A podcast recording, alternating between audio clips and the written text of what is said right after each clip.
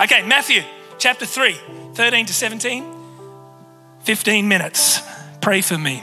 Yes, Lord. I'm going to read. If you're not there, just catch up. Here we go. Verse 13. Then Jesus came from Galilee to the Jordan to be baptized by John, John the Baptist.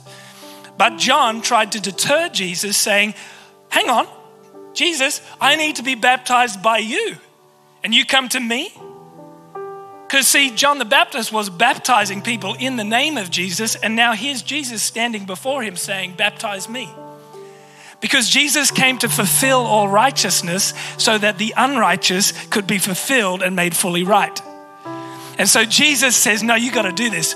You got to let it be so now. It is proper for us to do this to fulfill all righteousness. Verse 16 As soon as Jesus was baptized, he went up out of the water. At that moment, heaven was opened. he saw the Spirit of God descending like a dove and alighting on him. And a voice from heaven said, This is my son. He's my son. This is my son, whom I love. With him I am well pleased. Lord, we thank you for your word. God, we thank you for your goodness, for your kindness to us. We thank you for encouragement today in your word. Lord, we want to just not know about you, Lord. We want to know you, Lord Jesus. We thank you for your presence with us today. In Jesus' name, amen. Can you thank Wilson with his recent haircut? His recent cut. You know, the voice of a father is important. The voice of a father important. A lot of identity is wrapped up in the voice of a father. And this says that it was the voice of the father who said, This is my son, whom I love. With him I'm well pleased. It was a voice. It wasn't just a notion. It wasn't just a, a uh, thumbs up. It was a voice. God could have done a, a bunch of different things, but what he chose to do when it came to affirming, confirming, and approving the identity of Jesus, he used his voice. And I do believe that the absence or the silence of a father's voice breeds confusion in its children. We are, as fathers, if you're a father, if you're a spiritual father, we are called to be the voice that speaks into the gap. And as you speak, your voice breathes identity into children. As you speak words, of life, you are bringing life into the heart and into the spirit of your children. So, as fathers, let's not be quiet. If you think something good about your children, say it. Don't just think it, say it. Come on, everyone, say, say it. Say it, say it, say it, say it. God thought something great about his son. You know what he did? He said it. He didn't just stay up in heaven thinking it. Man, you know, thought bubble. Man, this is my son. Wow, he's awesome. I love him. I'm really well pleased. No, no, he didn't just think it, he said it. And there's something powerful about the voice of the Father. And you got to know that the voice of your Heavenly Father is speaking over you today. It's a voice that says, This is my Son, whom I love. With him I'm well pleased.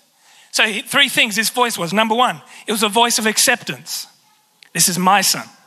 Number two, was a voice of affirmation whom I love. Number three, it was a voice of approval. With him, I am well pleased. Acceptance, affirmation, and approval. Every human needs all three acceptance, belonging, belonging, that I belong. Have you heard this saying before? Believe, belong, behave. In psychology, they talk a lot about this that before you can behave right, you've got to believe right. And before you believe right, you've got to belong. So my behaving and my believing starts from my belonging. I was talking to Darren the other day, and we were talking about a, uh, he was letting me know about a, a guy uh, that he was aware of that got out of prison.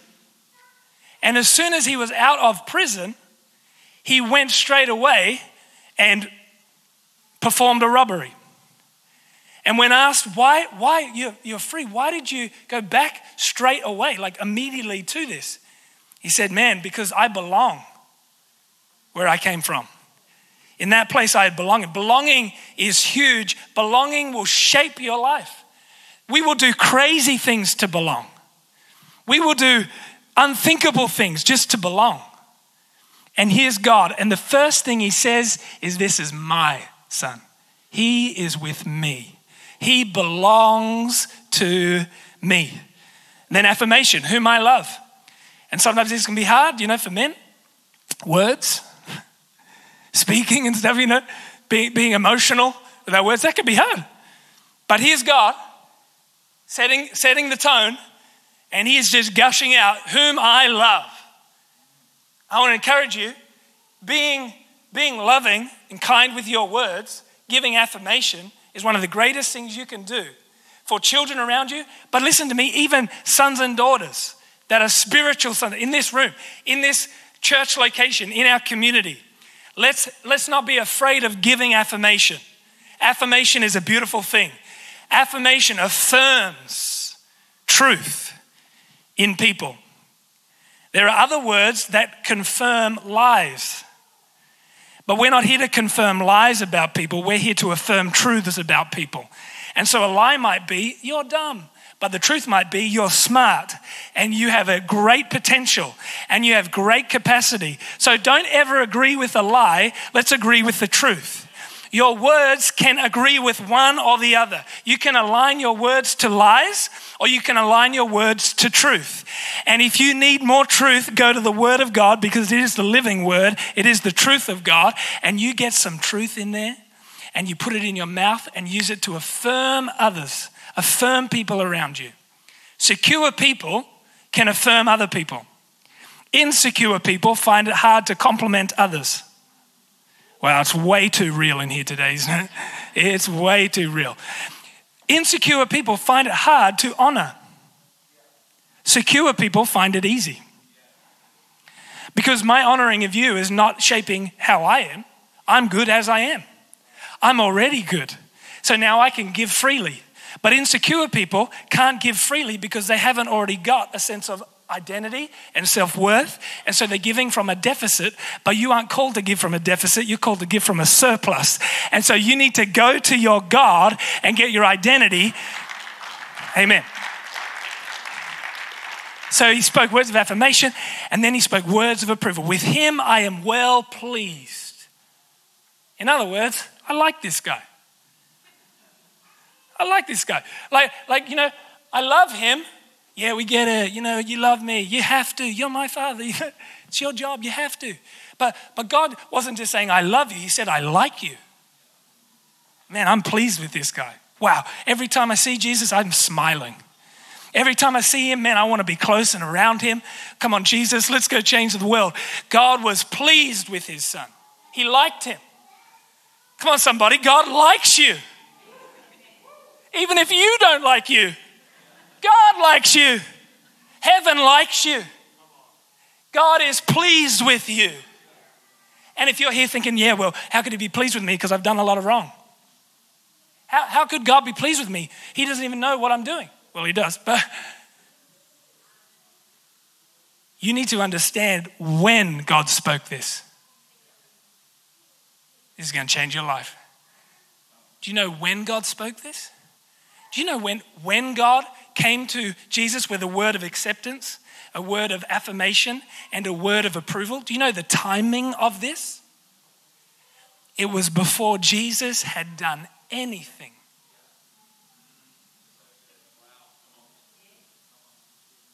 I mean, all he did was just get up out of the water. Baptize, come out. I mean, that makes sense. Don't stay down too long, you know. Comes out of the water, and then doesn't go and heal anybody, doesn't go and pray for the sick, doesn't go and preach the kingdom, doesn't go and do the assignment that God has for his life, prior to doing anything for God, he got his identity first from him. And this is the nature of our God. You're approved before you ever prove yourself to Him. First thought is in Christ, our identity is received, not achieved.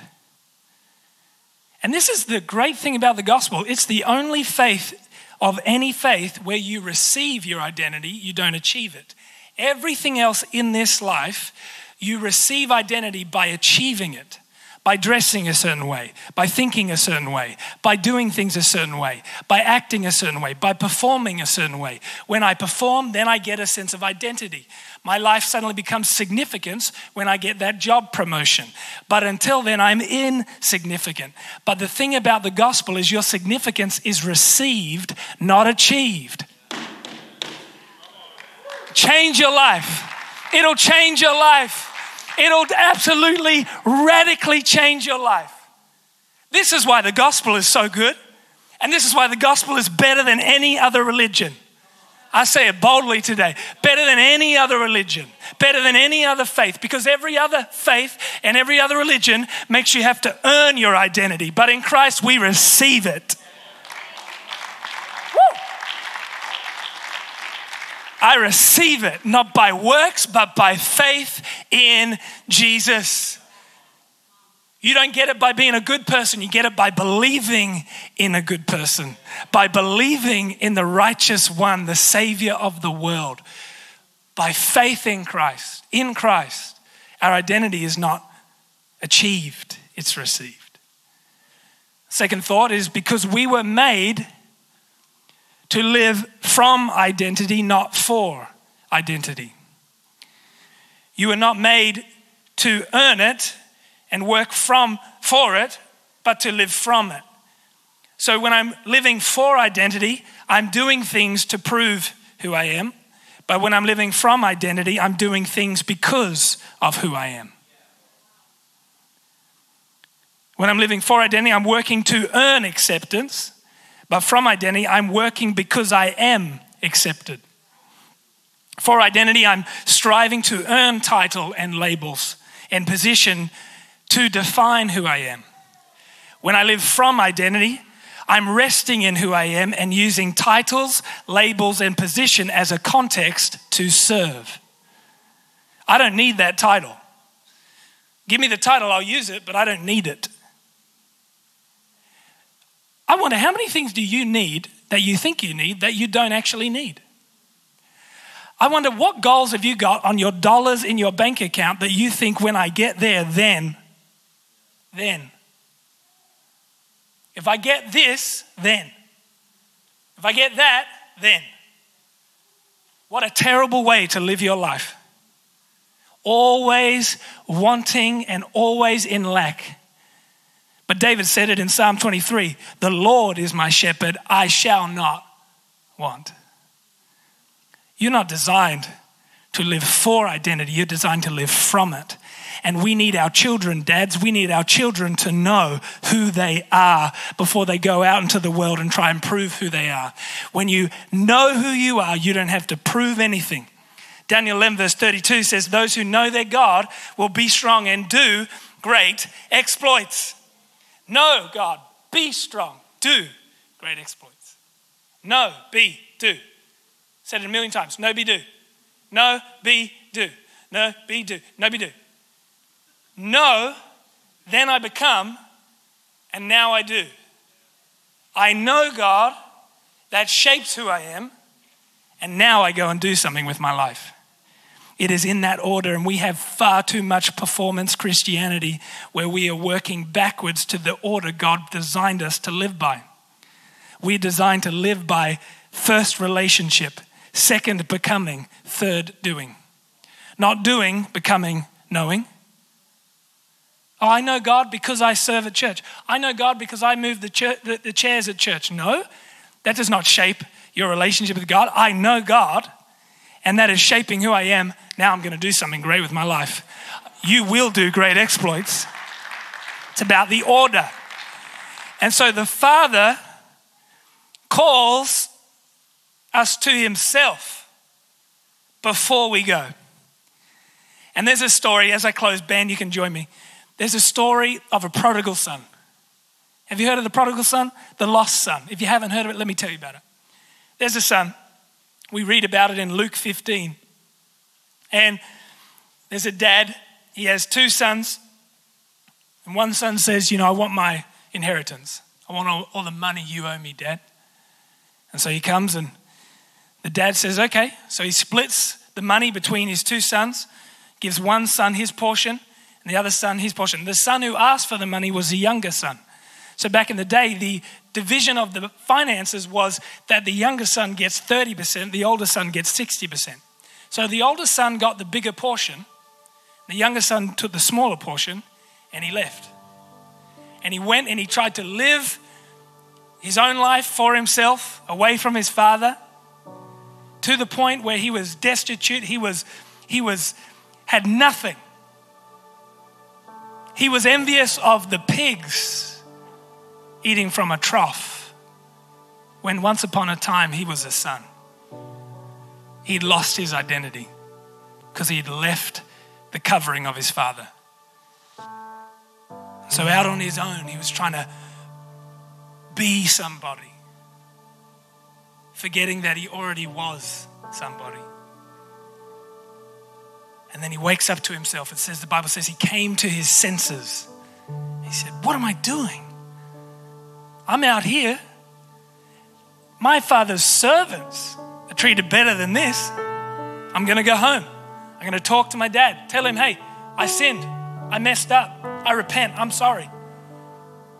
Just let me be a servant. Don't even, don't even establish me back as a son. Just let me be a servant. Let me just come and clean the dishes, do whatever I can. And so he's planned this and he's walking back to his God. Uh, his, his dad, spoiler alert. Verse 21, verse 22. As the son is walking home, this is the father's response. He says to his servants, he says to his team, Quick! My son, he's coming home. Quick! Bring the best robe and put it on him. A ring on his finger and sandals on his feet. Bring the fattened calf and kill it. Let's have a feast and celebrate. For this son of mine was dead and is alive again. He was lost and is found. This was the response of the father to the son who'd gone astray. You know what he did? He didn't have a party of condemnation, he had a party of celebration. He planned to celebrate his son. His son came back thinking, man, he's going to be angry. But his father was excited, his father was joyful.